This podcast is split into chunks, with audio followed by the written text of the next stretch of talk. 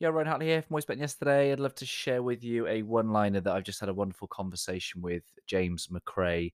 He is the um, the heart and mind behind the Instagram page Words Are Vibrations. I highly recommend you go check that out. Conversation with James will be out in uh, about ten days' time. Be out next week. And one of the things we talked about is this idea that if you want to be rich, then simply desire less and uh, that's a crazy concept in this western world where we from the very minute we we lay eyes on on marketing we are conditioned to believe that we need to have more and do more in order to become more. Uh, and it's led to a um, it's led us to a point where our spirits are stretched, our spirits are unfulfilled, they're under attack because they are led to believe that we are not enough as we are. Um, so, the greatest gift that I can give you and anyone that you know is a connection to a heart set, a connection to self, and a connection to wholeness and oneness, and and ultimately unconditional love.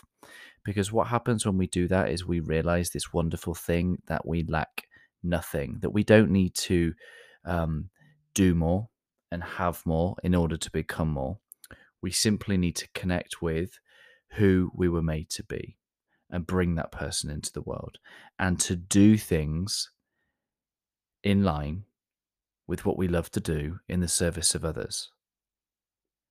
Do what we were born to do in the service of others and then we will have what is ever, whatever is meant for us. So I hope this has been useful.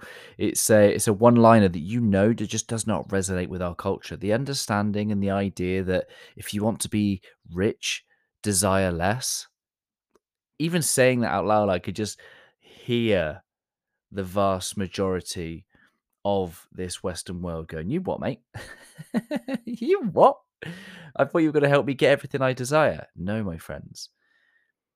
I think leading with heart set means we start to desire less. And that means that we start then to connect with every single piece of gift that this universe has given us this gift of life, this gift of senses, this gift of friendship and connection, breath and sight and sound and touch, and all of these good things learning how to appreciate even the smallest details is what will fulfill us. This is where the spiritual wisdom of fasting comes in. Is it's learning to deny ourselves just some basic provisions. Why? So that we learn how to appreciate them when we get them back without having had to suffer some tragedy or some loss in some way.